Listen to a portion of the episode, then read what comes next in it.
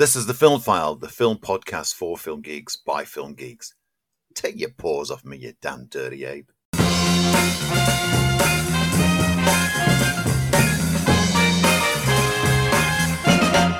You're tuned in to the Film File. I'm Lee Ford. And I'm Andy Meakin. And this, And this has is- been, this this has already been a weird file. show, hasn't it? It's like the eighth attempt to make this particular show. We we Uh, started earlier. My internet completely dropped out. Don't know what happened there. Every time it went back up, just about to start again, dropped out. Um, had to turn every single device off in the house. Nope, still nothing. Absolutely zil. So then we started a couple of hours later, resigned ourselves to dinner, came back, and then I think mine's went blank. I know mine certainly has. I, I was all ready for the show two hours ago, and, and now I don't know what You I'm ready for. You peaked early. I've peaked. I've peaked early. That's the story of my life, really. uh, but it's, I suppose it doesn't help that both of us have had quite a quite a busy week, haven't we? It's been a heck of a week. Um, starting for me with the Q and A I did with Martyn Ware of Heaven Seventeen as part of the Off the Shelf uh, festival, which is if you uh, did attend any of the events, they're all marvelous. A fantastic, um, a fantastic event. Finished on Sunday.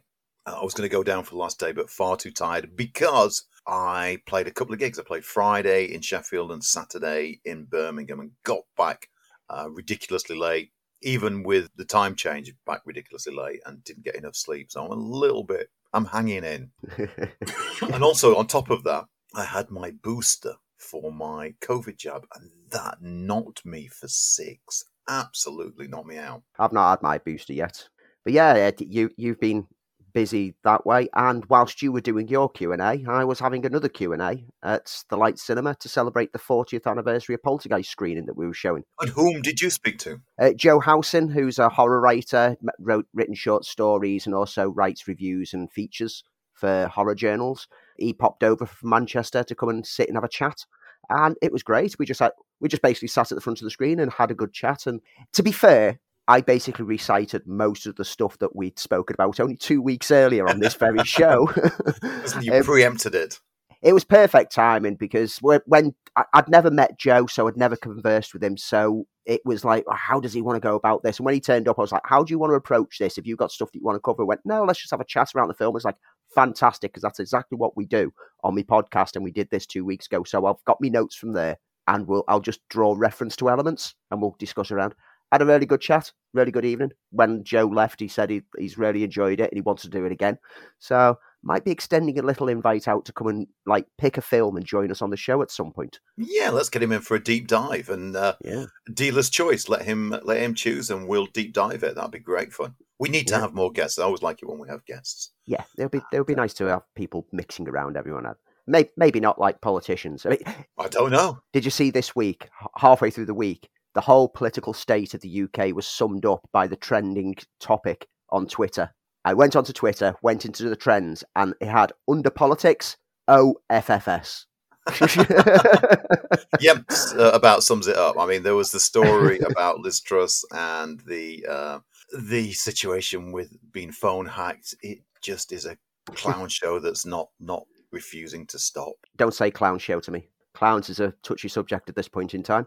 I had a horrific night at work last night. Oh, okay. You got indecently assaulted by a clown. Uh, we've had guys coming in dressed up like in different costumes for horror things over the weekend, and they've been told that Andy has a phobia of clowns.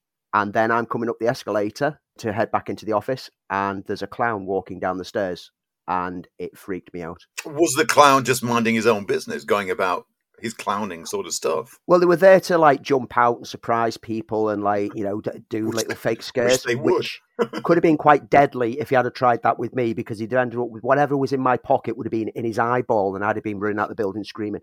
But I ended up having a panic attack in the office, which wasn't very nice. Oh no. Thankfully, one of the supervisors went out and spoke to him, and he said that he wasn't aware and like he changed his makeup and put a different costume on. Uh, but it just set me on edge for the rest of the night.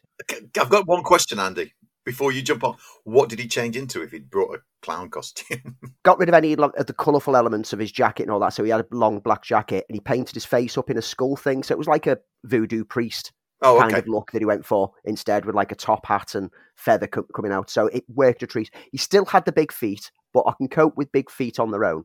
But it's it's clowns, and this is the whole thing. Is like people never take you seriously when you've got phobias until they see you reacting to a phobia. And I was I was prop- almost catatonic for 10 minutes in the office. Oh my goodness. I did not know this uh, side of you after all these years. If I'm walking down the street on Halloween and someone's dressed as a clown, it's up to me to avoid that situation. And I can avoid it. I can be unnerved, but I can find ways around it. Any time in society, I can take steps to avoid it.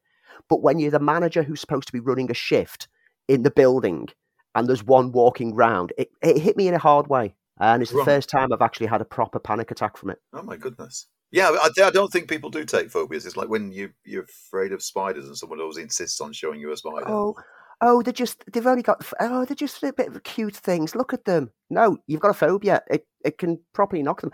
My fear of clowns. I've been told by someone who used to do security um, in my old job that he did doors round Sheffield, and he knew of one of the bouncers who was like six foot four he had a phobia of clowns, which they only discovered on it was a students' like freshers week, and what like all students go out, get drunk, have fun, dress up, things like that.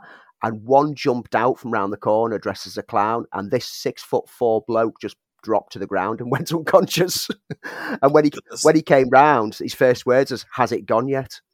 And it just shows that you know it's a genuine thing. But people don't take phobias seriously. No. And it annoys me immensely because I always advise never have people dressing up as clowns in the building because it'll really affect me. Well, now people have discovered exactly how, mu- how much it'll affect me. right. They've found out the hard way. So, no clowns, please. And if you ever meet me in public, never show me pictures of clowns. Okay. You've, you've actually seemed to have opened a door now for people to do that. So that's it. I'm going to get. I'm going to get a Twitter feed filled with clown pictures now, aren't I? Yeah.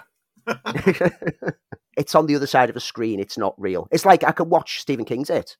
It's on right. the screen. It's not real. And if you're watching a horror, you're supposed to be kind of scared, but I know that it can't affect me. But when something's actually physically with me, that's when it really starts to make me break out into cold sweat. And yeah, it was it was a weird experience.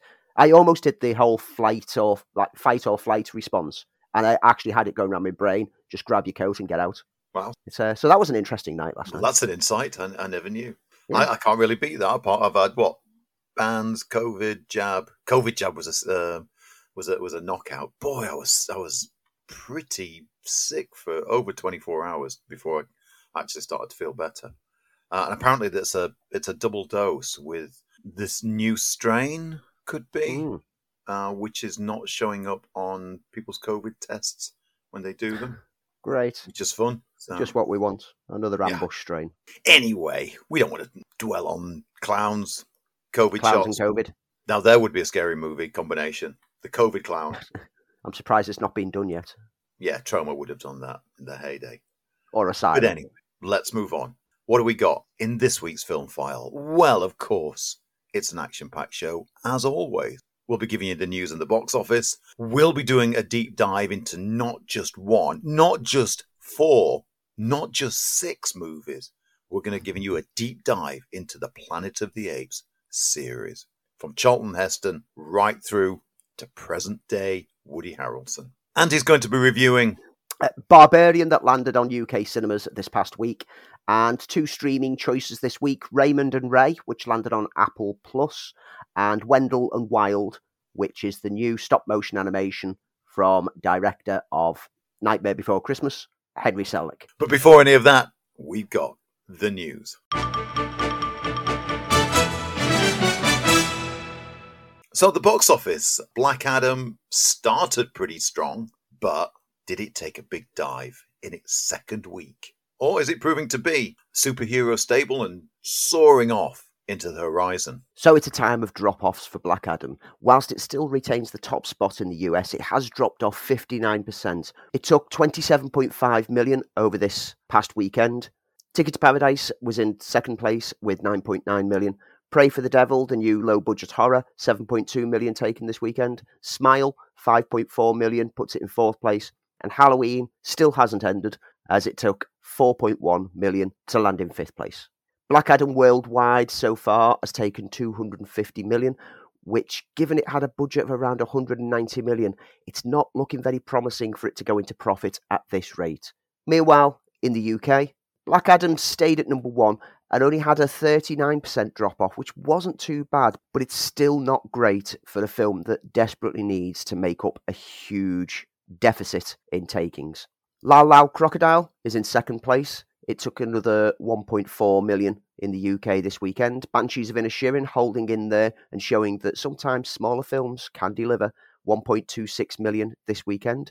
Pray for the Devil is in fourth place with 768,000 and non-film Music of the Spheres live broadcast from Buenos Aires, the concert, 741,000. Other new release this week of Bros, which underperformed in the US, hasn't found an audience in the UK either. It's in 12th place this week, only taking 195,000. But overall, whilst Black Adam holds the top spot, it's not done it in any spectacular way. And I think it's pretty safe to say that once Black Panther arrives next week in just under two weeks, Black Adam will be disappearing without a trace. So, with that kind of news around uh, Black Adam, which is not looking very positive, probably the positive is that they finally found their Kevin. Yep, DC have now brought into place their creative lead, or in this case, creative leads. Yes, uh, Peter Safran, who's been a producer on quite a few DC and Warner's related properties of recent years, and James Gunn. Yep, you know, him. Uh, now, the people who are going to be heading up the DC studios, both of them report directly to Zaslav and will work closely with Michael DeLuca and Pamela Abdy, and will direct and produce their own projects respectively as well as overseeing everything. They will not be involved with Todd Phillips' Joker sequel, however, because that's a completely different tone and that's being considered completely separately. But this is for the rest of the DC content. Uh, the deal that they've signed is for four years in this position. So hopefully we'll start to see some consistency over this four years. So, yeah, they've been aiming to find their equivalent of Marvel's Kevin Feige. And we reported for a little while that Dan Lin was going to take that role, but that yeah. fell through. And I think, in my humble opinion, they've landed on the perfect choice. Yeah. Gunn has always been a very creator supportive person. He's one of the people who like has said that the Ayer cut should have been released because if it is finished, why not release it and let a director's original vision be seen to the world rather than the hack job that was done. He's always been supportive of he's been supportive of Zack Snyder. Yeah, he's always like supported like it's his creative vision it's the interference that messes with things. He feels like the kind of guy who, yeah, I've seen some people who are like, we don't want all the DC properties feeling like a James Gunn film. They won't, because that's not who James Gunn is as a person. He will use each creator's ideas to be shown the way that creator wants it be, to be done, whilst keeping a look on the overall feel and the overall linking between them and the consistency. Um, I think it's great. He, he knows his comic book history. He's demonstrated that multiple times with um, the range of obscure characters that he delves into, for want of a better term. Well, the ones he name checked on Peacemaker for a start.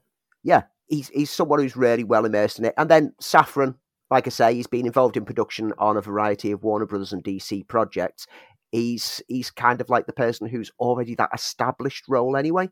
So Gunn is there as the fan, the understanding of the comics aspect. Safran is there as the producer. I think they could make an interesting combination. It is amusing though that the Snyder cult. I was waiting for you to mention it. They tried to cancel James Gunn.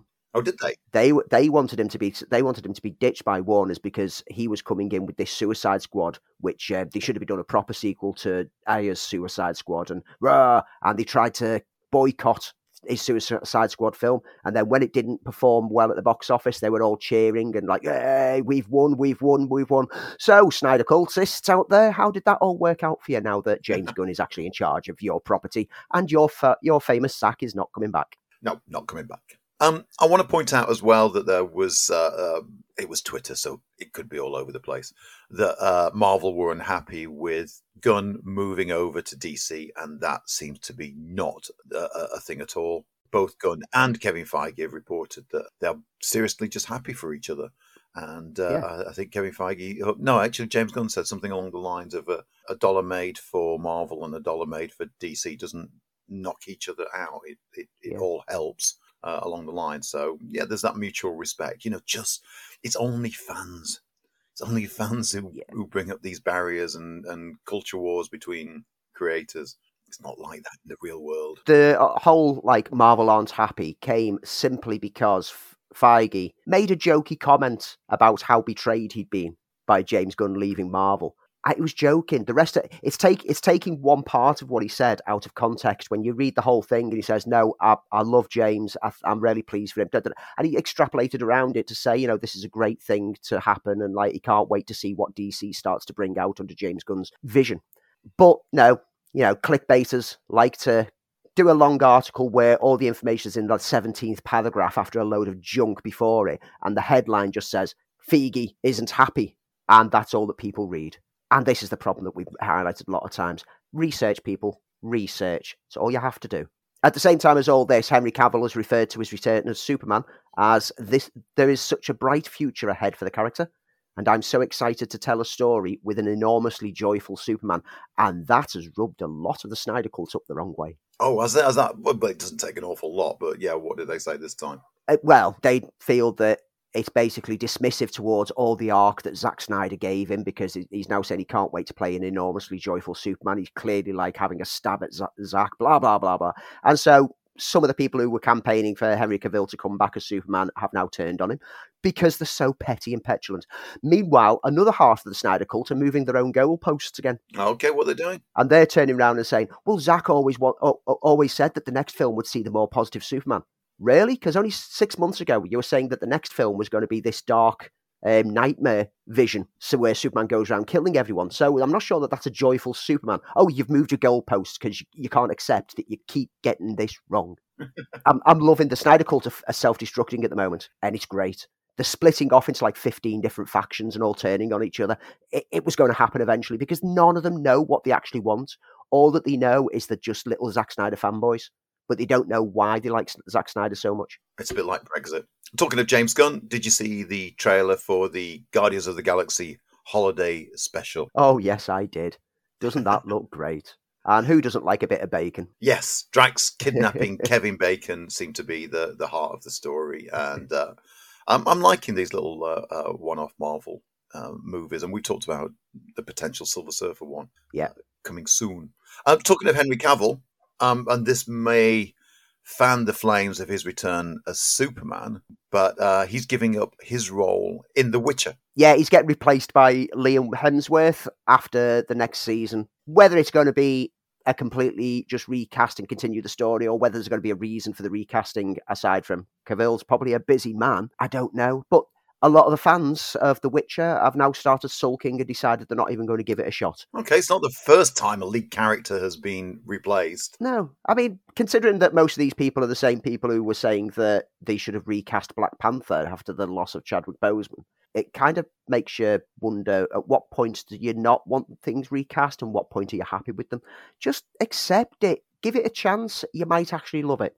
But yeah, Cavill's going to be busy because his return to DC with Superman, but also he's going to be busy with Guy Ritchie's new World War II espionage action thriller, The Ministry of Ungentlemanly Warfare. Okay, don't know about that one. Uh, this is a Jeff, Jerry Bruckheimer production. Cavill and Eliza Gonzalez are the leads in it. Shooting is slated to begin in January, and it's inspired by real events. It charts a secret World War II combat organisation that was created by Winston Churchill and James Bond scribe Ian Fleming. The clandestine squad's unconventional and entirely ungentlemanly fighting techniques against the Nazis helped change the course of the war and in part gave birth to the modern Black Ops unit. Cavill's going to play the lead with the organisation. Gonzalez will play a military sniper with ex- extraordinary abilities. And it boasts a, a range of colourful characters and it's intended as a potential franchise launcher because everything is these days. It'll be a trilogy. I like the whole drawn upon something real, but obviously it'll be given the Guy Ritchie flair which I'm fine with.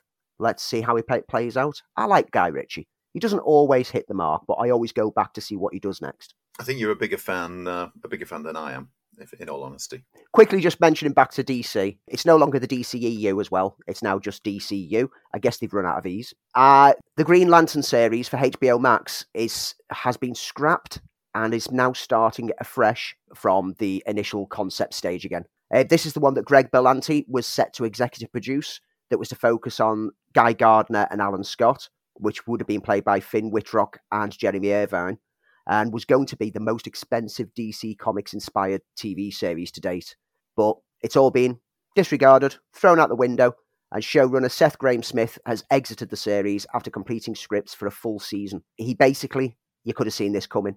He's looked at the landscape around him as things were getting chopped, things were getting cut, and thought, I'm getting out while the going's good, and jump ship. And now apparently they're building the series around the John Stewart character. Uh, yes. Instead, which always kind of irked me a little bit because I always thought that's where they should have gone with the with the Green Lantern movie because John Stewart was a much more recognizable character due to being in the Justice League cartoon series uh, for several years. That they, they could have started with John Stewart as a, opposed to Hal Jordan, but then there would have been fans going, "Well, Hal Jordan was always the first Green Lantern," yada yada yada. Yeah. So. But I always thought John Stewart was a much more popular character. It'll be interesting to see how this gets developed and whether it actually comes to the screen. Oh, and final news on DC Batman 2 won't be arriving anytime before 2025. So uh, don't hold your breath just yet on a sequel. I promise. Meanwhile, over at the other big studio powerhouse, Disney, they finally decided that they've got enough to work with and have no plans for any major, any more major acquisitions. I think there's anything else they can buy. I mean, they've just bought Doctor Who, haven't they? Yeah, that was that was my next news, but no, go for it.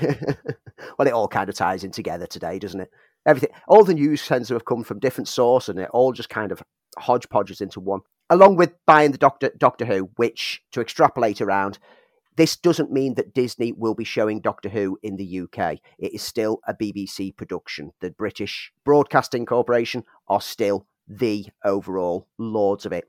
It just means that in international territories, it goes on to Disney Plus, and they get some of that lucrative Disney money to touch up and polish it to make it look a bit more cinematic. That's a win-win. I'm quite excited for it because, as much as a huge fan of Doctor Who I, I am, and you know, we've grown up with it and we, we kind of accept the cheesy nature of the special effects at times. But inside, we've all thought at times, I'd love this to look better than what it does. Hmm. And the Disney money can help them do it. Disney can have some creative say in ideas for the show, but BBC have the final ruling on all creation and editorial decisions. So, whilst Disney might suggest is there a chance of doing that? Chance of doing that? It's up to BBC to decide whether or not they want to do it. So it's still going to have that distinctly British feel because that's the key thing that they want it to have. They don't want it to suddenly be this feels American. They want it to still feel like a very British show. Very exciting, very exciting yep. times for us Whovians.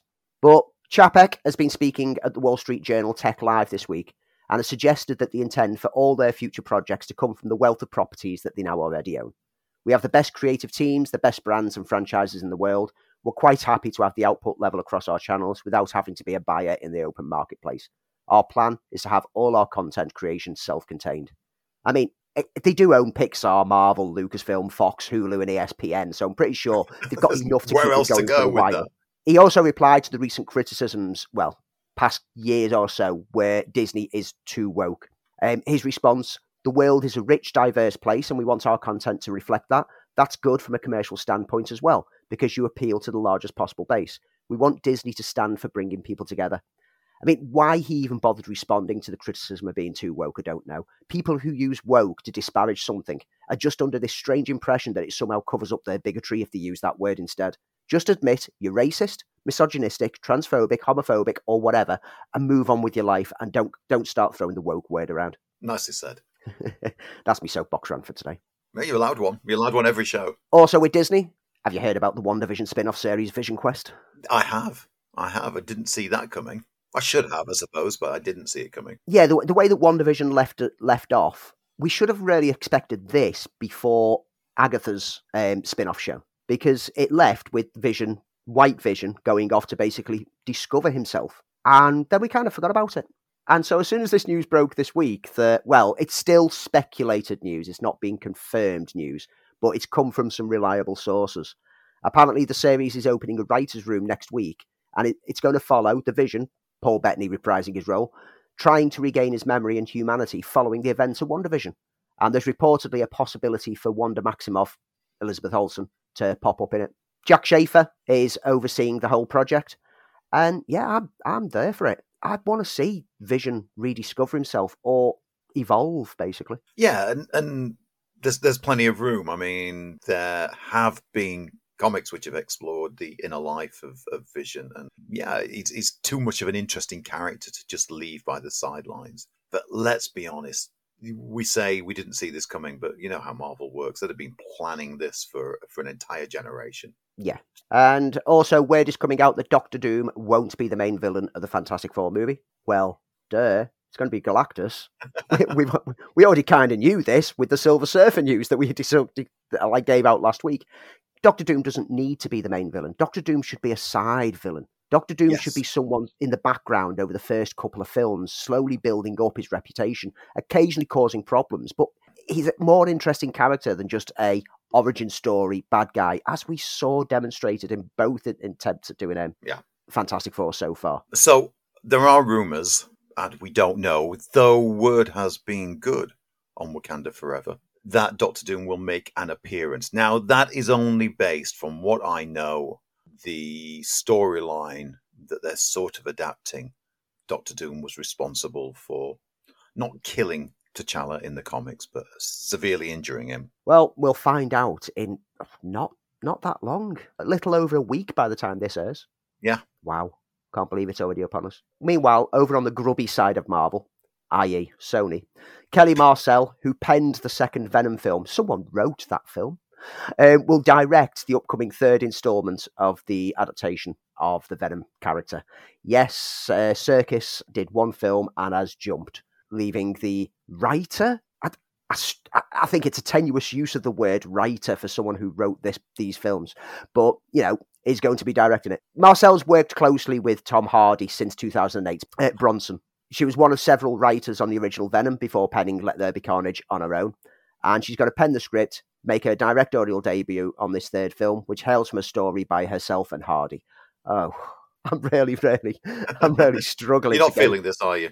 Uh, uh, Kelly Marcel's a good, good writer. I mean, um, I, I don't know whether it's the restrictions on Sony, what they're saying, or whether it's just becoming too in house. I think that it's Tom Hardy. Yeah, I, I, I, think it could be all those things. I mean, I've still not got round to Carnage, and uh, I don't think I will we know that on the first film, Tom Hardy was responsible for some of the worst creative elements of there by, you know, things like he, him sitting in a lobster tank was because he walked on set and went, Oh, you do know I've got to sit in that at some point. And, oh, quickly, let's write that into the script. Tom Hardy likes it. Oh. And then on the second film, he had a lot of creative input on the story ideas and I just don't think he's uh, very creative. I mean, we've heard the dodgy voice accents that he does in every film. He's got no creation. he's clearly not your Bond. I want to. I want to be able to understand what Bond says. I don't want shaken, not stirred. I still love actually how they use the voice in uh, the Harley Quinn series, which makes me smile every every time that that Bane appears.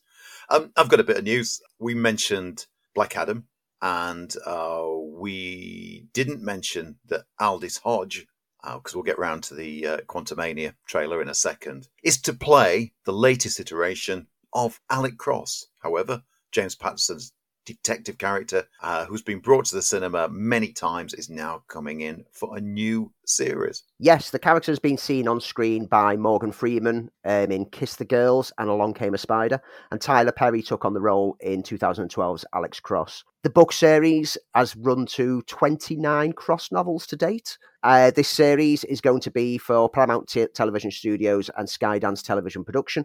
Um, ben Watkins, who gave Hand of, gave us Hand of God, is serving as showrunner for those who've never never watched any of the Alex Cross stuff or read it, it's basically a detective and forensic psychologist uniquely capable of digging into the minds of killers and victims in order to identify and catch them. They are great, intriguing novels, and they've adapted well so far. And Aldis Hodge is a, a really great choice. He's a really good actor. Which segues for me into the trailer for Quantumania. The fanboy in me got very, very excited at small little split second glimpses of a variety of things that I can't quite be sure, but I'm hoping that I've seen things that I wanted to see. It looks great. It looks yeah. fun. And I'm loving the yeah. We saw we see Kang in a few various guises briefly in that trailer. Yeah, I can't wait. That trailer looks absolutely splendid. It does. It looks great. It's uh, it's taking the series in another direction, and uh, clearly they're building up on the Kang character to see where that goes. Yeah, it looked great. Looked a lot of a lot of fun. A few little quick bits of news. Uh, Tobin Bell is going to be returning as John Kramer, aka Jigsaw, for the next Saw movie for the five people who cared about that franchise Unless there's a bizarre twist, I can only assume that this is going to be in flashback because the character's been dead for most of the films. Set for release October next year. This will be the tenth film. Ten films in the Saw franchise. How many? How many of them have you actually seen? Uh, I've seen the first one, and it's, Well not, it's not my it's not my cup of tea at all. I, I don't like I don't like torture in any kind of film. It's just the one thing that that turns me off. I like my horror to be supernatural. That's my perfect horror. But torture just uh, you know it was the same with the Eli Roth stuff. No, I'm out. I'm always out. We're, we're entering a season of long films as well. We know that Wakanda Forever is clocking in at two hours and 41, which is Wow. kind of what you expect from like the big spectacle Marvel ones. I know that they've shrunk the last few films down to about two hours, but they felt like they've suffered as a result. Yeah. This should hopefully get a chance to play out quite nicely. Damien Chazelle's Babylon is clocking in at 188 minutes, Wow. and beating that by two minutes is Avatar Way of Water, three hours and 10 minutes runtime. It's almost half an hour longer than the first film was. It's funny. I was uh, having a conversation earlier with uh, uh, a producer friend of mine who uh, was was talking about Avatar. He'd seen the there's a new trailer drop, hasn't there? Yes. And he was saying that you know with all the all the improvements on CGI characters, and he and he cited Guardians of the Galaxy, for instance, and uh, he said, "How come Avatar still doesn't look as though it's moved forward after all this time?" And, and I think they've got a point, and we, we've talked about this. Avatar's got to do something really, really interesting to find a new audience that are now going to be awed in the same way that we were back Yes. then. So, but as you said many times, Andy, and, and I wholeheartedly agree, if anyone's going to pull it out of the bag, it's got to be James Cameron. I mean, to be fair, at the end of the reissue that they did of Avatar a few weeks ago, there was a clip of a scene from Avatar Way of Water, and the water sequence elements look amazing. Oh, I'm sure they will. I popped on a pair of 3D glasses in the 3D version of it, and it looks absolutely stunning. It, it, it's taken the 3D technology even deeper in visual clarity. It looked absolutely fantastic. So I will be watching it in 3D when it comes out.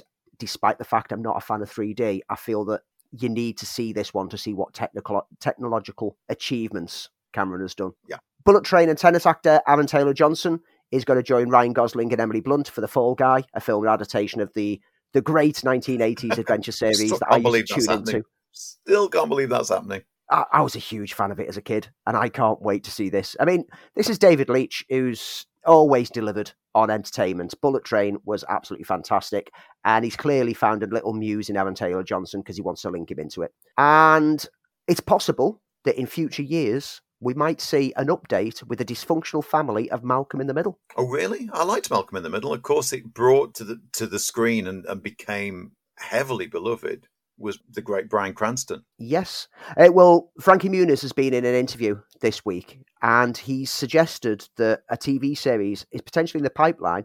In his words, I would love to know what the family's up to. I know Bryan Cranston is really into the idea and he's kind of heading up writing the script and getting everything rolling. So there might be something. I'd be down for it 100%. We'll see what happens. So it's Cranston himself, apparently, who is getting the ball rolling on wanting to get this, at least a pilot done.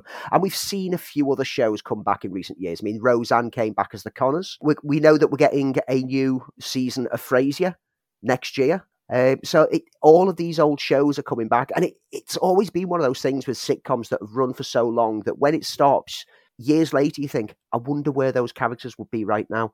And Malcolm in the Middle is one of those shows that I'd love to know what that dysfunctional mob are up to at this point in time just round off the news with let's just hop back to James Cameron, who's upset some people this week as well. Oh no, how? He's he's basically riled comic book geekdom with um, his his thoughts on comic book movies.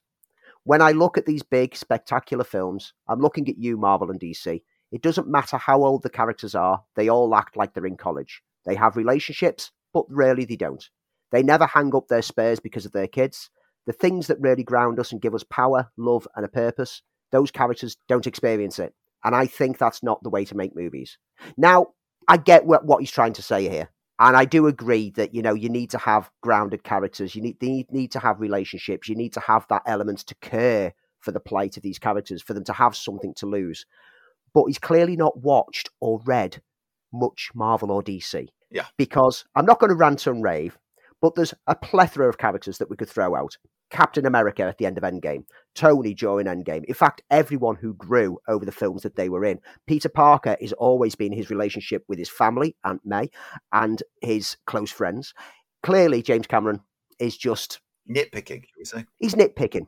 But what I will say is that when heroic characters hang up their spurs for their family, doesn't always quite work out for them anyway, does it, Mr. Cameron, who came up with the great idea of having Sarah Connor no longer be afraid for the future, only for a Terminator to then kill John in front of her at the start of Dark Fate. So, how did that work out for your hero, Cameron? How did all that work out for your hero? Sent her right back to being the single focused hunter that she was anyway.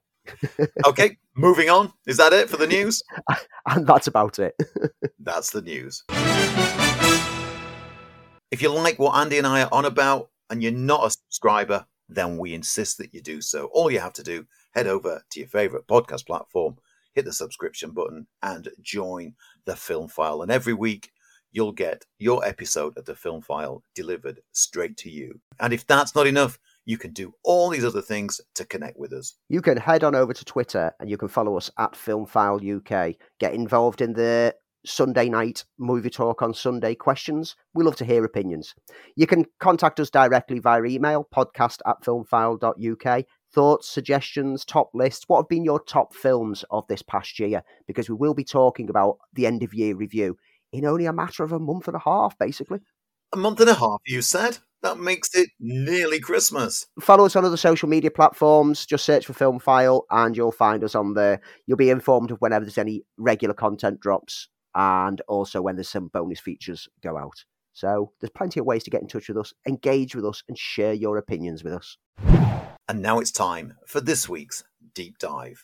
This week's deep dive is not one film, it's a whole franchise that started, well, if you want to be technical, back in 1963, but will start in 1968 with the very first Planet of the Apes movie.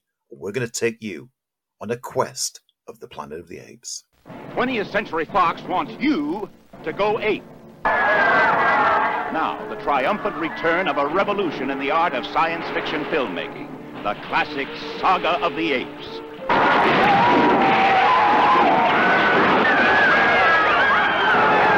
Two great civilizations in epic confrontation.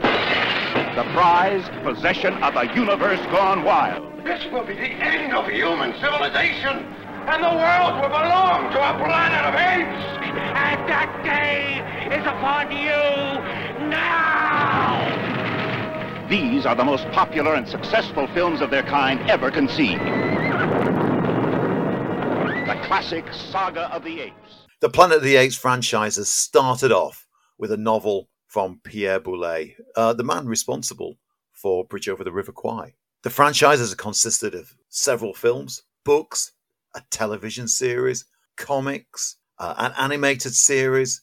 Uh, it's one of the most well known science fiction franchises, the longest running of all science fiction franchises. It began way back in 1968 with the original Planet of the Apes that starred Roddy McDowall, Charlton Heston, and is considered uh, an absolute classic, certainly on this side of the film file. And I've got to be honest, Planet of the Apes is in my all time top 20. I have watched uh, and rewatched the uh, original franchise time and time again and adore them. Uh, I think they were a case of dwindling returns. I think they started incredibly strongly and and sort of petered out. But my love for the original Planet of the Apes, which was a critical and commercial hit, uh, I think is just absolutely a stunning film with one of the best endings ever. There, I said it. I, I mean, it's a fair comment. I mean, the, original the story was originally fleshed out by Rod Serling, and you can feel the Rod Serling Twilight Zone style twist ending is the biggest influence that he had on there. I, I revisited the whole lot of the Planet of the Apes franchise recently, and every time I go back to Planet of the Apes, I'm always convinced before I watch it, it's not going to stand the test of time anymore, and I'll start to see the flaws in it. But each time, I still find myself completely caught up. Heston's marvelous. He overacts all the way through, but he is absolutely an amazing screen presence on this, uh, and and a lot of what the what he delivers in his dialogue, his actual monologues, Yeah. because he he's not communicating to other people. I mean, for those who don't know the story, an astronaut crew crash land on what appears to be a strange planet in the very distant future. Although the planet initially appears desolate, uh, the surviving crew members stumble upon a society which is dominated by apes, which have evolved with human like intelligence and speech. And while human beings are mute creatures that wear animal furs, uh, and it's clear that the film is is a an, an allegory. And as, as you said, the original script by the great Rod Serling, he who gave us the Twilight Zone. It's very clever with some very black humor in it, which I noticed watching it the last time. The true stars of the film, though, are the apes, uh, which, yes, it's actors in costumes because they couldn't really train apes to do all this. But Unlike the uh, unlike the Trevor Slattery comment in Shang Chi about Planet of the Apes, which uh, just came to mind. Sorry, Andy, I interrupted. uh, but the true the true stars are the pairing of Zira and Cornelius, played by Kim Hunter and Robin McDowall, who clearly the true star is actually John Chambers, who Yes. Came up with the costume effects and made prosthetic masks that allowed enough expression from the eyes and from the facial movements to really make you believe in the characters. And Kim Hunter and Roddy McDowall are the two who really give it their all, and everything is conveyed through like eye twitches and like little nuzzles of the nose and things like that. And they make them believable. You look at it at times and go, yeah, it's just a cheap monkey suit.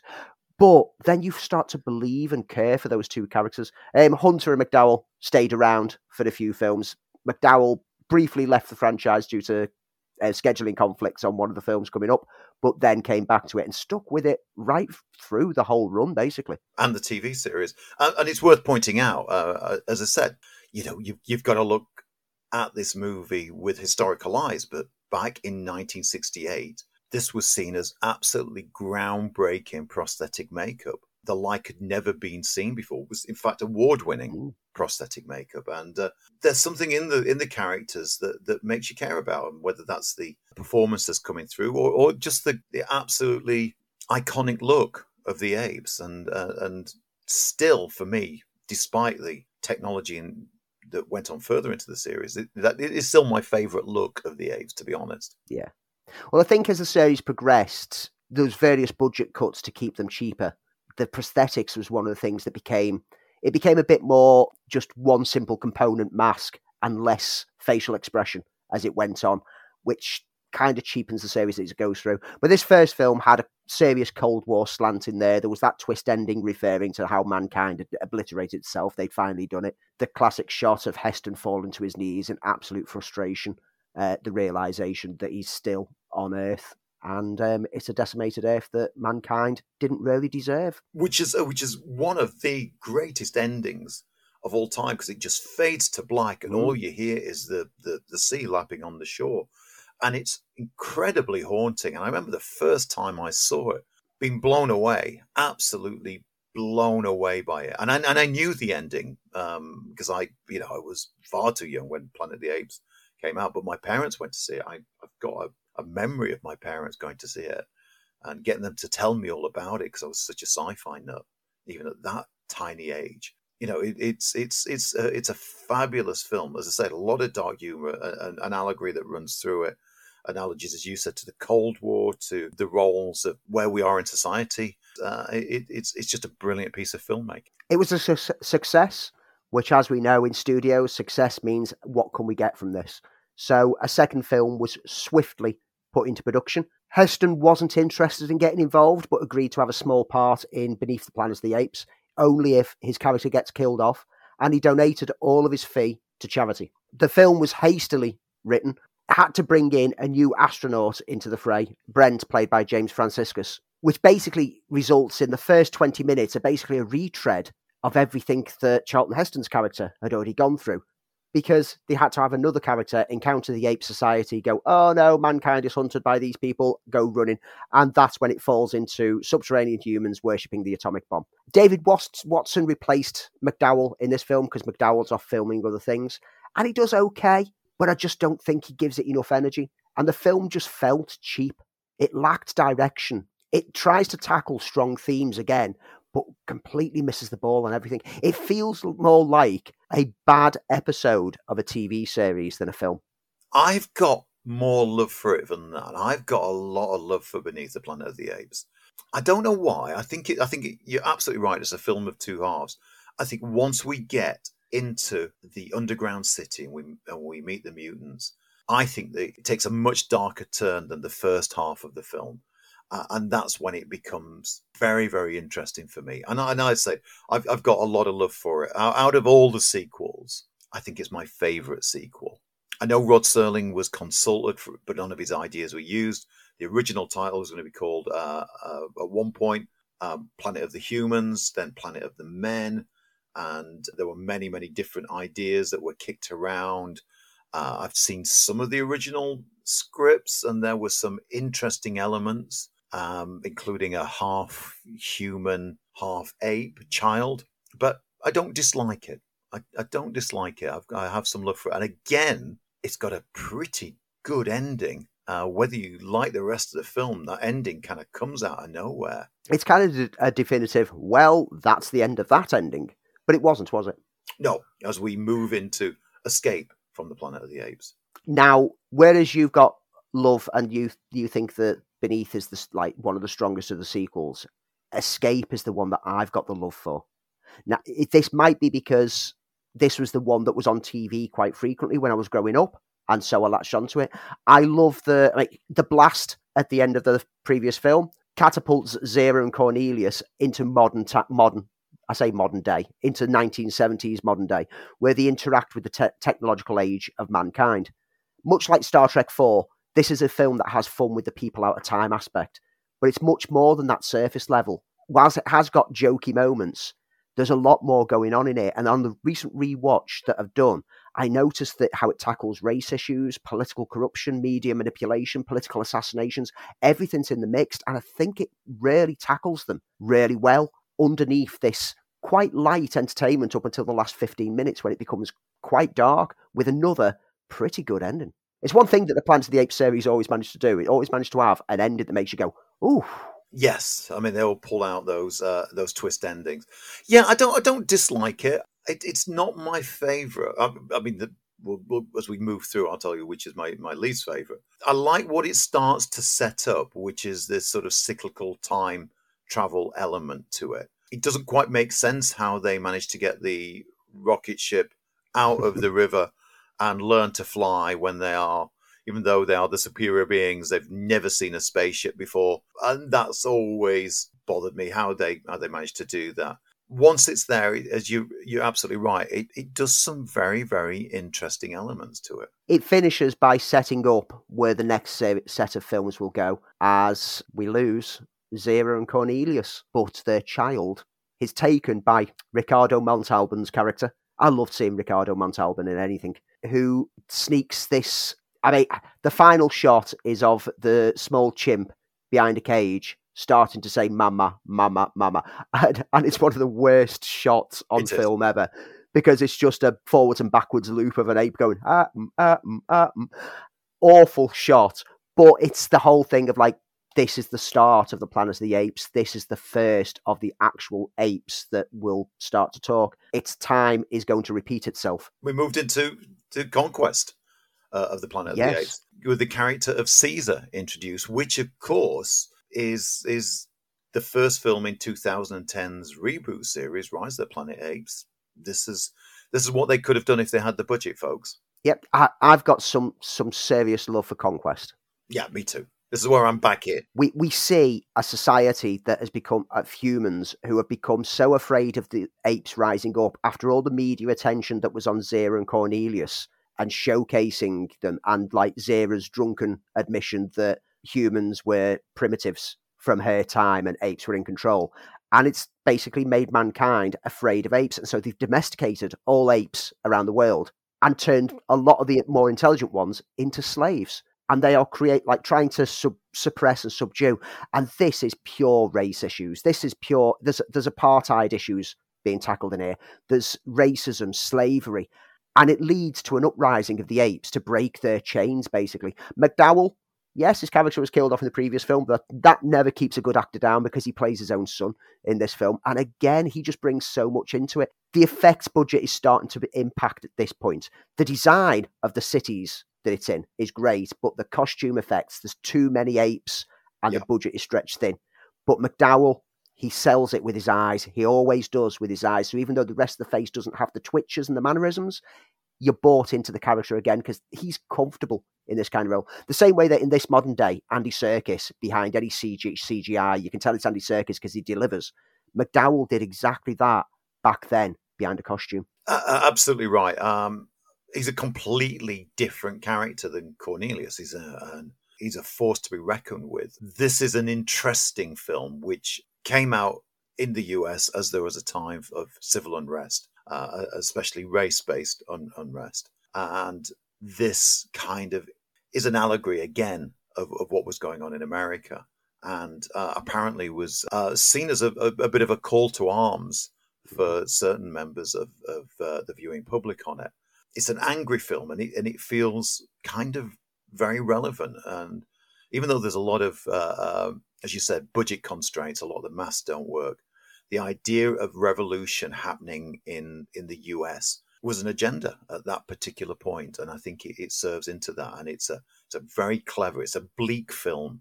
Um, I know it went through some heavy cutting because it was originally even much more bleak than the theatrical version that we got.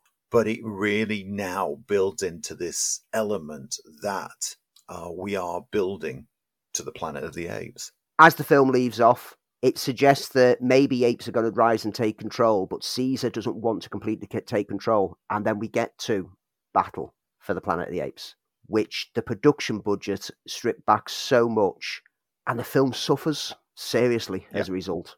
I think there's some interesting themes. Again, this is one thing that the Planet of the Apes series is good at. It plays with themes, and there are some good themes within Battle because now we see a, a future society, a very primitive future society, living in like the wilderness where apes and humans are trying to live together, ruled by Caesar, who's hoping to keep the peace. But there's radiation scarred humans keeping tensions high with attacks, and it starts to grow a prejudice within the ape ranks. You know, the racial message is a key theme. The idea of people turning against a whole race because of the actions of a few is one that has relevance even today. You know, whenever people start talking about like, you know, anti-Islam Islam stuff. It's like, well, you know, Islamic terrorists. It's like not everyone's a terrorist, and yeah. that's what this is playing on. This is playing on the themes of like you cannot persecute a whole species or a whole race or a whole doctrination because of the actions of a small few. It's a film that it kind of ends with a hopeful message for the future of humanity and apes, but with a lingering worry that it's all soon going to descend to the society that we saw in the first film anyway. And there's that final shot of the statue of Caesar with the one tear going down. But you don't know whether it's a tear of joy or whether it's supposed to be a tear of sorrow because he knows what's going to be coming. The problem is, all of these nice messages are buried in a film that was desperately, desperately weakly funded. Yeah, it, it's it's incredibly uh, uh, under budget. Um, you expect more from a, a, film titled Planet of the Apes. It's a film that feels as though it needs more scope, but it, that's all lost behind some some pretty primitive looking battle sequences with not many extras and um, the masks look pretty awful. It's, it is it's a last gasp of yeah. an end of a series, and and it uh, it was simply there to uh, it's it's a financial exercise. Let's wring more money out of uh, of the hands of the the fans rather than say anything. It just feels perfunctory, which is a shame. It's the first film that I saw out of the Planet of the Apes series. Interestingly enough, I thought it was a lot of fun when I saw it when I was about ten years old. but going back to it, it, it never gets a, it never gets a screening anymore. Now, I think what I was first introduced to Planet of the Apes via was what came next, which was the TV series, fourteen episodes before it got cancelled, which was set after the events of Battle, but kind of before the timeline of the first film. And it demonstrates when when you watch the TV series, after watching all the films, you realise that all the optimism of that final film was misplaced as history was doomed to repeat itself. it was watching the TV series that made me realize plan- what Planet of the Apes was, and that got me interested in watching the films. Yeah, I, I saw the series before I saw any of the movies. So the series had a similar setup uh, initially, uh, with two astronauts played by Ron Harper and James Naughton, who pass through a time warp to the future where apes uh, humans, uh, this time humans can still speak, but the apes are the superior species.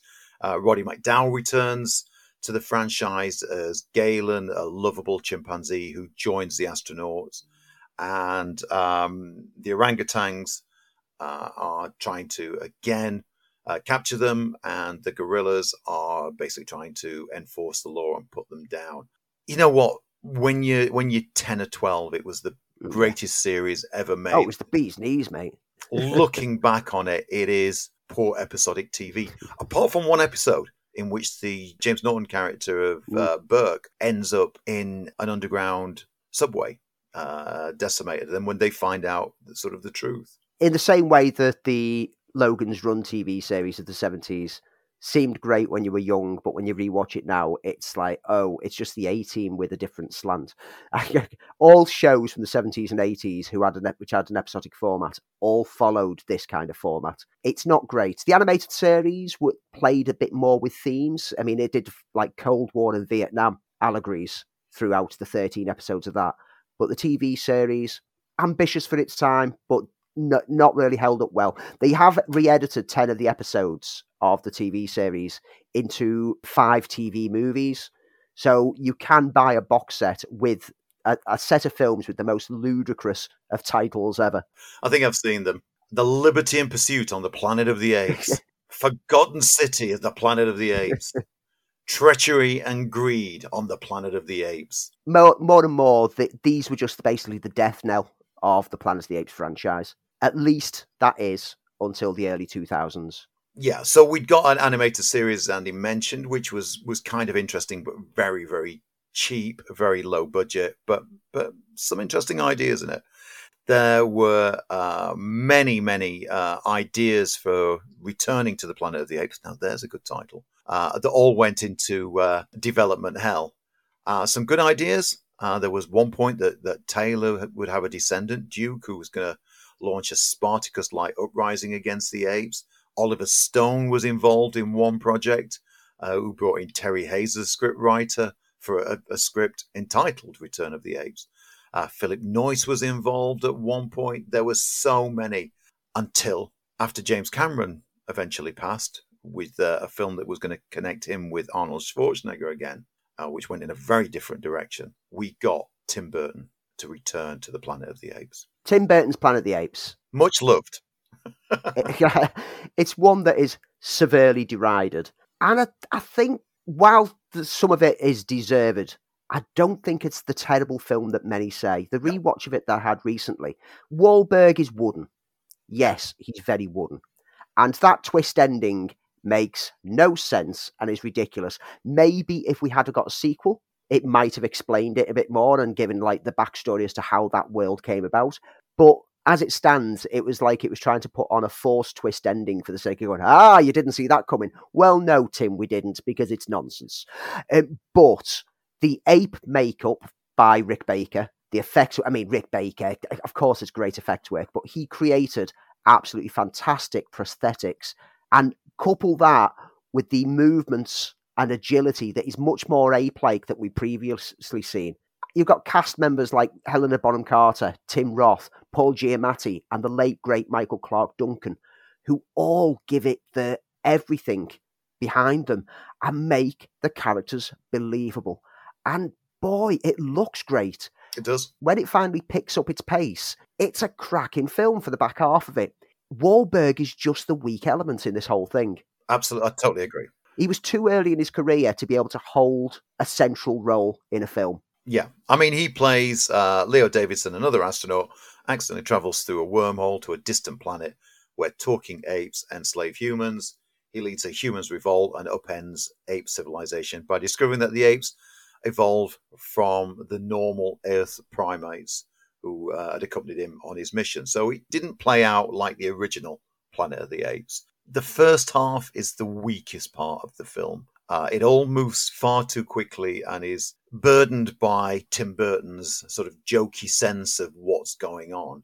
But the second half picks up really, really well. And especially, as you said, Tim Roth, who is excellent as uh, the human hating chimpanzee General Thade, and uh, Mm. uh, who steals the film. It's it's a patchy film, but there are there are bits of it that, that I really really do like, and and that is mainly the portrayal of the apes themselves and the fantastic makeup. You know, which takes the ideas that that were done way back in the early films and brings them right up to date, and they stand the test of time. The film wasn't the disappointing box office that everyone seems to think it is. It took about three hundred and sixty-two it's- million worldwide. it profited. It definitely made profit, and they were talking about making a follow up. It's just that Tim Burton himself didn't have a great experience making the film, and so didn't want to have anything to do with a sequel. And it was the critical response more than anything that was People the final like nail the in the coffin, and that put the studio off pursuing it any further, which is kind of a good thing because if it had have continued Tim Burton's one, I don't think we'd have ever got the more recent trilogy. Yep, starting in 2011 with Rise of the Planet of the Apes. And this is a kind of reboot, remake of Conquest for the Planet of the Apes. Yep, it's set in our modern society. It's set at the start of the like the apes gaining intelligence through laboratory experiments, and one particular ape who starts to grow intelligent and says his first word. This film, given to us by Rupert Wyatt, sees Andy Serkis as Caesar uh, behind at Serkis's famous mocap imagery, and like I've said before, Serkis behind CGI always delivers a fantastic performance and puts everything in. And the character of Caesar on film, you know that it's a CGI creation over a mocap body, but that doesn't stop you believing Yeah. that that is real. It is so well done. It is so finely acted. It is so powerful. When he rises up to say his first word of no when he's getting beaten by the animal handler, and he's like rises up, grabs hold of the, the baton and goes, No! The whole audience that I watched it with all gasped at the same time. It was like we all sucked the air out of the room and then passed out. Um, it was that powerful a moment. And to get that from a CGI character, that even when you rewatch it now, I mean, this is a film from 11 years ago, and it still looks visually superb. I mean, some of the uh, some of the ape CGI character work almost makes you believe that it's uh, that it's prosthetics. It's that good. Uh, and the interesting thing is how it developed across the other two films because uh, as, as technology improved on it, by the time we got to the to the third film, that effect was just remarkable. So much so that you just believed in it in every single way. You, as to quote Trevor Slattery, how did they get the apes to ride horses like that? Uh, it is absolutely, absolutely phenomenal. So we got Rise of the Planet of the Apes, uh, and then we got a sequel because the film did remarkably well in 2014, Dawn of the Planet of the Apes, and and this was again um, influenced a little bit, can we say, by Battle for the Planet of the Apes, the Battle of the Planet of the Apes that we that we never got, and we get a new director in the form of Matt Reeves, which is a shame because I think Rupert Wyatt did a, a, a fantastic job on it, but it was he was replaced due to scheduling issues. And it's set 10 years after Rise, and it establishes that the simian flu, uh, a side effect of the drug that enhances the apes, uh, makes them intelligent, has killed most of the humans. Uh, and Caesar's now struggling to maintain peace within his own community, drawn into um, into violence with uh, nearby human survivors. And again, Weta has provided amazing special effects work. And we get a, a complex movie in a way that, well, you wouldn't have expected the, the film to go in a, in this sort of direction.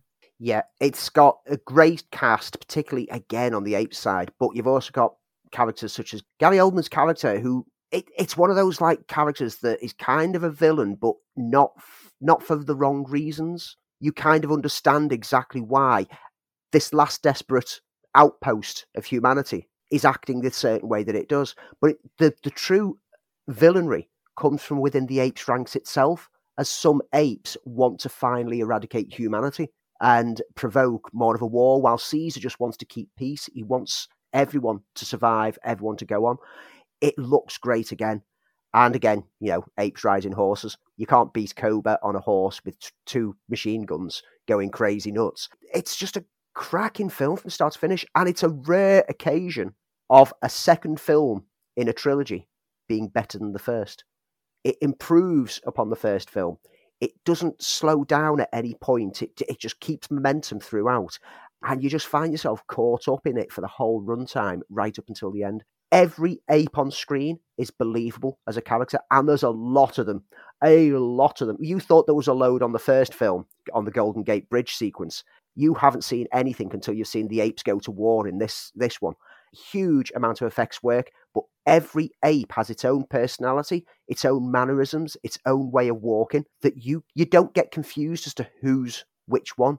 You know instantly as soon as the scene starts up that's Caesar, that's Koba. You know exactly who's everyone because all of the apes have believable characters. And that again was a huge success, which led to the third part of this particular trilogy. And everyone was back for War of the Planet of the Apes. Uh, Andy Serkis returned as Caesar. Uh, Woody Harrelson joined the cast as uh, Colonel McCullough. Um, Steve Zahn made an impressive appearance as Bad Ape. And we got Matt Reeves returning this time with script writing duties, and we got a very different mm. Planet of the Apes. A very personal journey kind of film. It was Caesar after his wife has been killed in front of him by Harrelson's colonel, setting off initially wanting to kill the colonel and growing a hatred for humanity. But when they pick up an orphaned girl along the way, it starts to make him reflect on what this is the last gasp of humanity that is fighting out and striking out. And it, it takes a journey of the soul. It's a marvelous film. It's a very grim film as well. I mean, it needs Steve Zahn's Bad Ape character in there because without that character in there, this would have been a very, very heavy film. But Bad Ape brings just the right level of humour without it feeling forced in. I love the character of Bad Ape. I love him he, he brings some heart to it as well because you actually sympathize so much with what he's been through as a laboratory experiment ape that everything that he says, however stupid it might be, it's kind of the result of what he's been through. It's such a dark ending on this one. It is. I I've got to be honest. Initially, I was slightly disappointed with uh, with this film. It was on the second viewing that it that it hit me as to what was going on, the the more thematically, and doesn't do quite what the title suggests that you are getting that sort of uh, remake of Battle for the Planet of the Apes. You, what you're getting is is something that is constructed that has a very clear and individual idea. Uh, I mean, I mean, put aside the inventive filmmaking, put aside the, the, the effects, put aside Andy Serkis's fabulous performance as as, uh, as Caesar. It's an absolutely wondrous and Oscar mm-hmm. Oscar worthy performance, but there's something in this that that is that resonates on a on a very very different level. It's not an action movie, which is is what I went in thinking it was. There's a, a lot more and it's a lot deeper. It's a journey into the soul. It's a war for the soul as opposed to um, a, a war a war for the planet. But uh, it is marvelous, and and we thought we were done with that. We thought Andy Serkis, uh, uh, with his farewell in this one, we wouldn't be getting any more Apes film. But how wrong we were to even consider this because it was another huge success. Yep, and so as we've reported in the news in previous weeks, Kingdom of the Planets of the Apes will be on its way. It's gone into production already, and uh, we've got that to look forward to. I'm so looking forward to it. There is that little bit of trepidation that maybe we've had the perfect trilogy and we don't want to risk it, but I can't help it. I'm always going to be there for more apes. Um, if anything, with a more recent trilogy, I'd say that they were all named the wrong way round. The first film should have been Dawn of the Planets of the Apes. The second yeah. film should have been War for the Planet of the Apes. And the third film should have been Rise of the Planets of the yeah, Apes. Yeah, yeah, I can see that. Because each of those names would fit the themes of each of those films better. But hey, we got what we got, and we got a perfect trilogy. We got a trilogy that just grew stronger and stronger over the whole lot of it to make you really care about a load of monkeys. And I'm so glad that Wes Ball is continuing the world after the world building uh, and Caesar's legacy for Kingdom of the Planet of the Apes. That they're not just doing a, a, a brand new reboot; they're staying within that world, and I'm I'm really pleased with that. Uh, if you want to find the Planet of the Apes series, Andy, what can we do? Disney Plus is where you want to be, isn't it? Because they're all Fox properties and they're all sat there on Disney Plus for you to watch through the whole lot from start to finish. You can you can go and buy the box set on Blu-ray or DVD, but if you haven't got the box set, if you've got Disney Plus, there you go. If you do get the Blu-ray box set, which I'd highly recommend because there's uh, a lot of documentaries on it. There's a fantastic uh, making of the Planet of the Apes, uh, all about the original film, which is a real insight into the Planet of the Apes uh, formation. But as Andy said, you can get them all on Disney Plus. We'll have another deep dive for you next week. And now it's time for some reviews. So, Andy, you've uh, you've done the Lord's work this week, and you've been to the cinema with one film that I am absolutely gagging to see, but sadly couldn't make it, and that's Barbarian. Hello?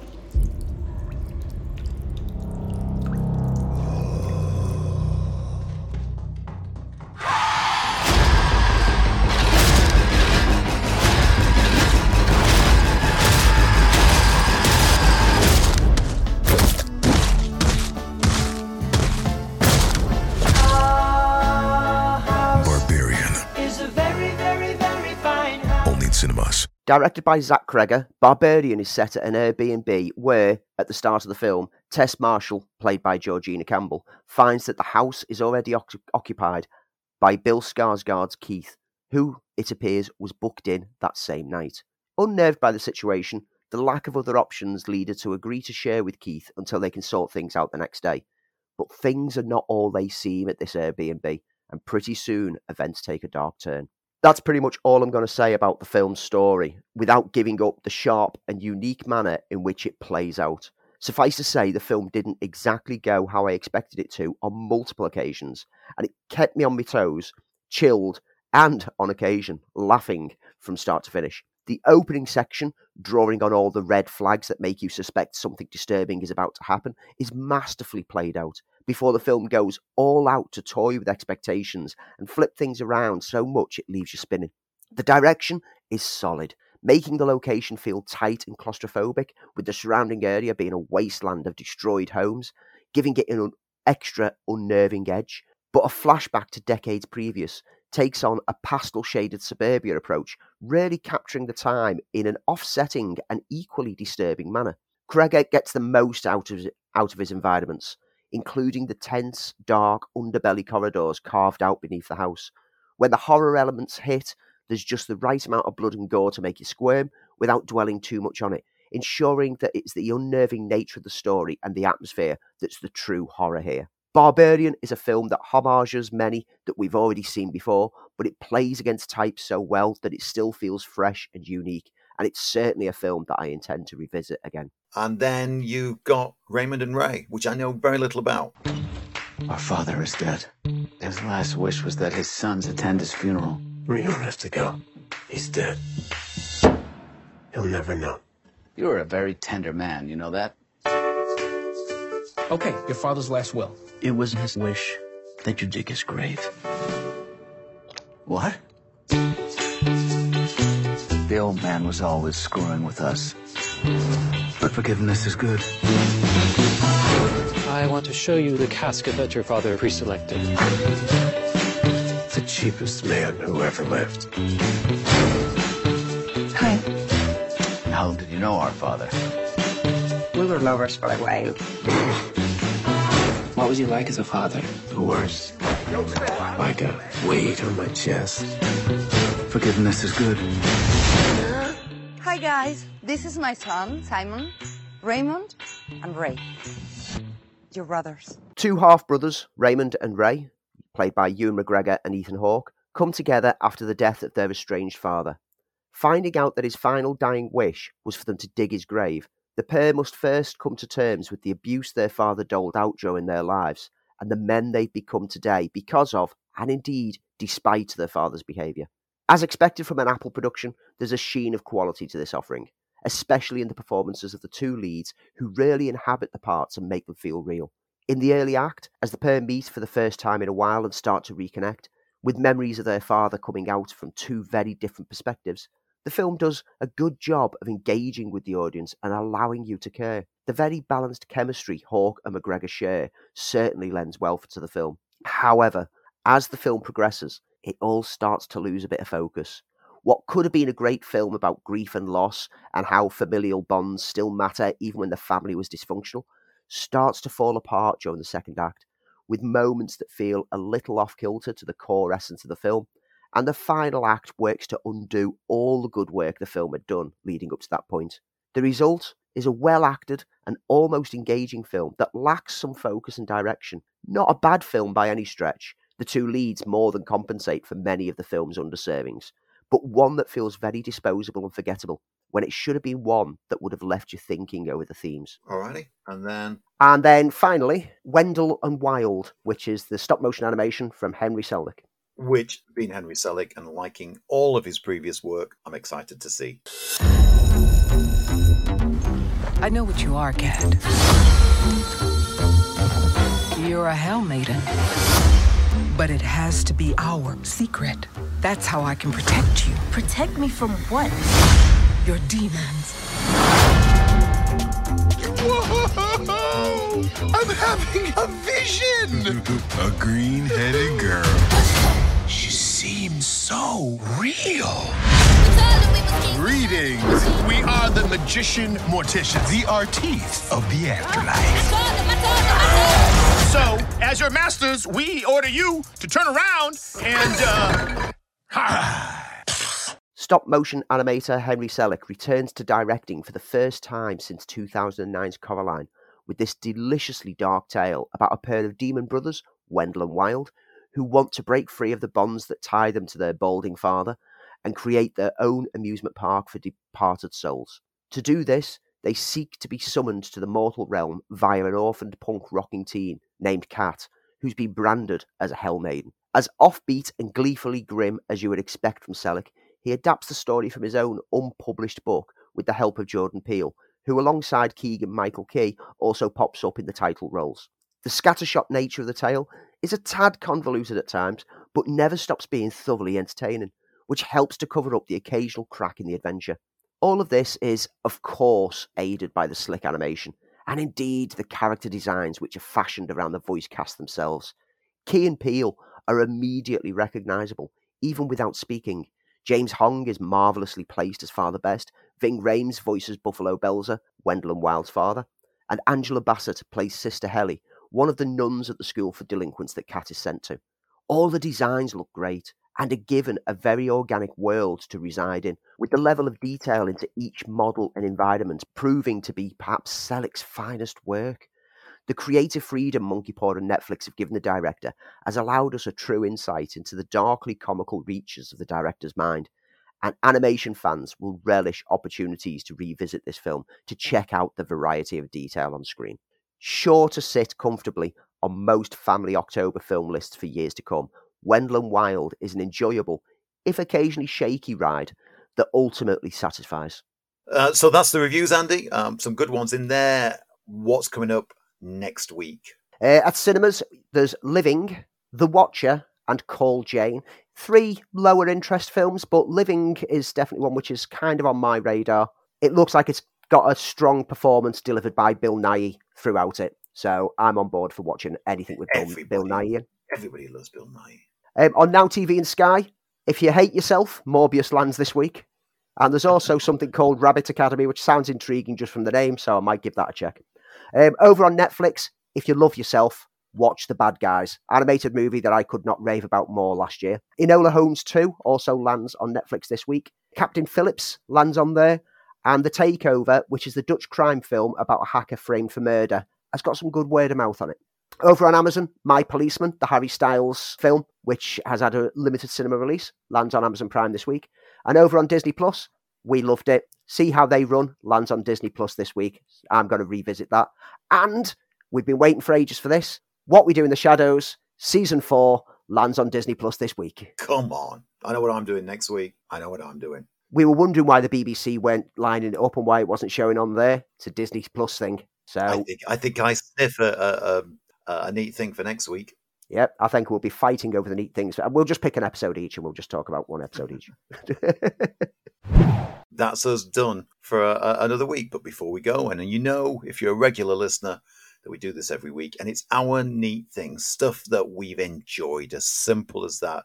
Be it anything, as long as it's brought us uh, a good time, and it's pretty neat. Andy and I are going to fight over this neat because I think we're going to do a neat thing that we both uh, we we're both going to bring to the table the same one. I think so. So I'm going to jump in first and say, wasn't that episode, The Power of the Doctor of Doctor Who, absolutely magnificent?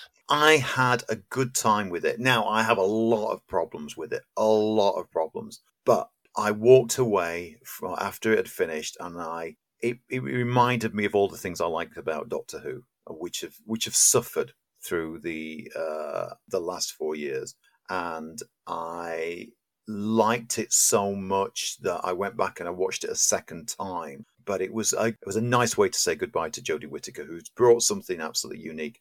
And the thing I keep saying to everybody, Jodie Whittaker plays the Doctor, and every actor plays the Doctor. It doesn't matter really who's in the role; they all play the same character, and that kind of uh, was shown in this in this uh, finale. Yeah, this finale was a love letter to the whole of Doctor Who since day one. We got some old companions. You had Janet Fielding and Sophie Aldred on screen significantly as Tegan and Ace, and as soon as they popped up early on, I had a big beaming smile on my face. Uh, you know, my, my daughter, my wife, who have never been big Doctor Who fans until this new incarnations, didn't understand exactly what yeah. this kind of element meant to me. And I'm just like, oh my God, it's Tegan and Ace. And they're looking at me like, who are they? And like, oh, this, this, the little throwaway line from Tegan when she looking at the mini Cyberman and says, "Why would you send me this when you know what it means?" And that was the reference to Adric, and then they yeah. bring that up later on, and I got that that was the reference to Adric because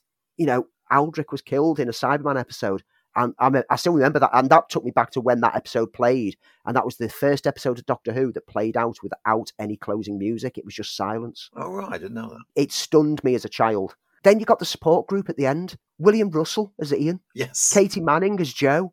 And Bonnie Langford. I mean, she was never really liked when she was on it, but it was still nice to see Bonnie Langford pop back up as Melanie. It was a lovely touch having like all the old Doctor's companions having a support group yeah, I, I, love that aspect. I, I, love the fan service in this. I'm not usually a great fan of, of, of fan service, but what I thought it did, it played the honor of, of what it's like to be part of. of uh, did you know that that was the 300th story since Ooh. Doctor Who began in 1963? And it played yeah. into that, and it played it. It, it. never lost sight of what kind of a show it is. Now, it's been an erratic four years of, of Jodie Whittaker's with some of the worst storytelling I've seen in Doctor Who for many a time. I think showrunner Chris Chibnall has, has tried to do something different, which I didn't mind. He has everything has a tendency to do is, is, is at a frenetic pace. Uh, and this was again a prime example of, of his sort of kitchen sink um, storytelling. Throws everything in. Uh, it's all over the place. He all tries to, to pull it together, often writing himself in, into corners.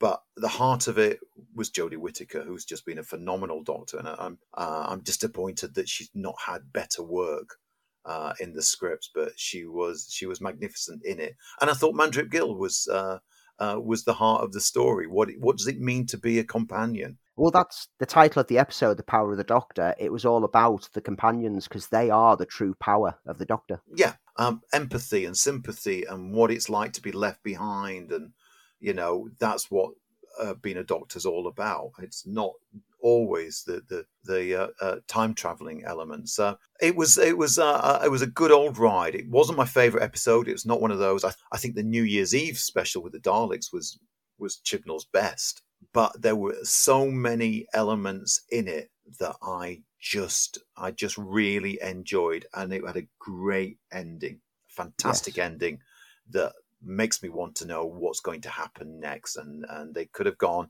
the, the, the typical route, but if you've not seen it, I'm not going to spoil it. I liked the ending so much that you know again it was just it was a, a it was it was fan service. You know it it dealt with not just the four year run, it dealt with the whole of Doctor Who, and there was some great cameos all tied into this. Doctor Who isn't a reboot; it's a, it's a long running series. we both had the same neat thing this week. We did. And, and it's because we are big geeks and we're big Whovians. Indeed. And we're, we're excited for the future of Doctor Who. Can't wait. Under, Di- under Disney and BBC co ownership. See where it goes. I'll be there. I'll always be there, even when I'm disappointed. I'll always be there. Yeah. I mean, that's what I'll true. I mean, it's like with football teams. You know, if you support a football team, you stick with them even if they're suffering, even if they've been dropping down divisions. You stick with them because you support them, and that's what fandom is like for things like Doctor Who, for things like Star Wars, for things like Marvel, etc. There will be low points, but there will hopefully be more high points to come. Indeed. That's our neat things for this week, and that's our show for this week. And as ever, thanks for joining us. Couldn't do this alone. Certainly this week couldn't have.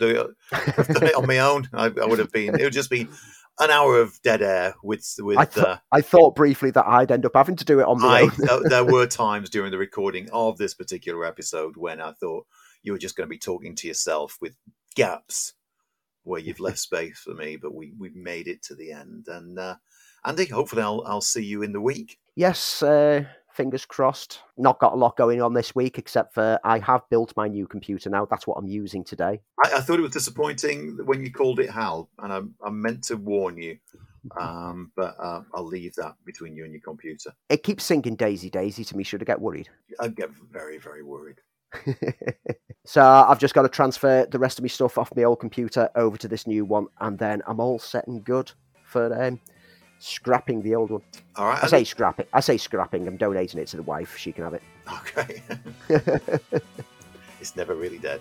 So, um, cheers. Thanks for joining us. We'll see you again next week. And remember, it's a madhouse. It's a madhouse. Not one, but two. For the price of one.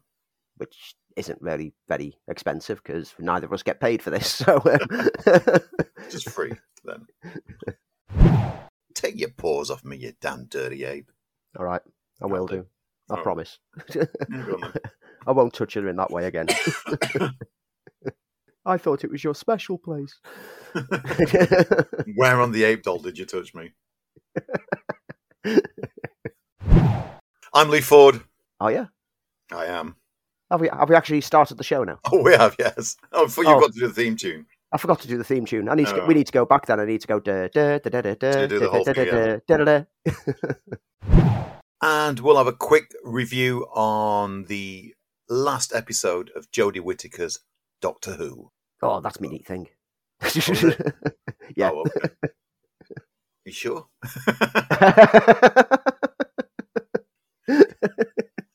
Sure don't want to be clowns? Clowns are definitely not my neat thing.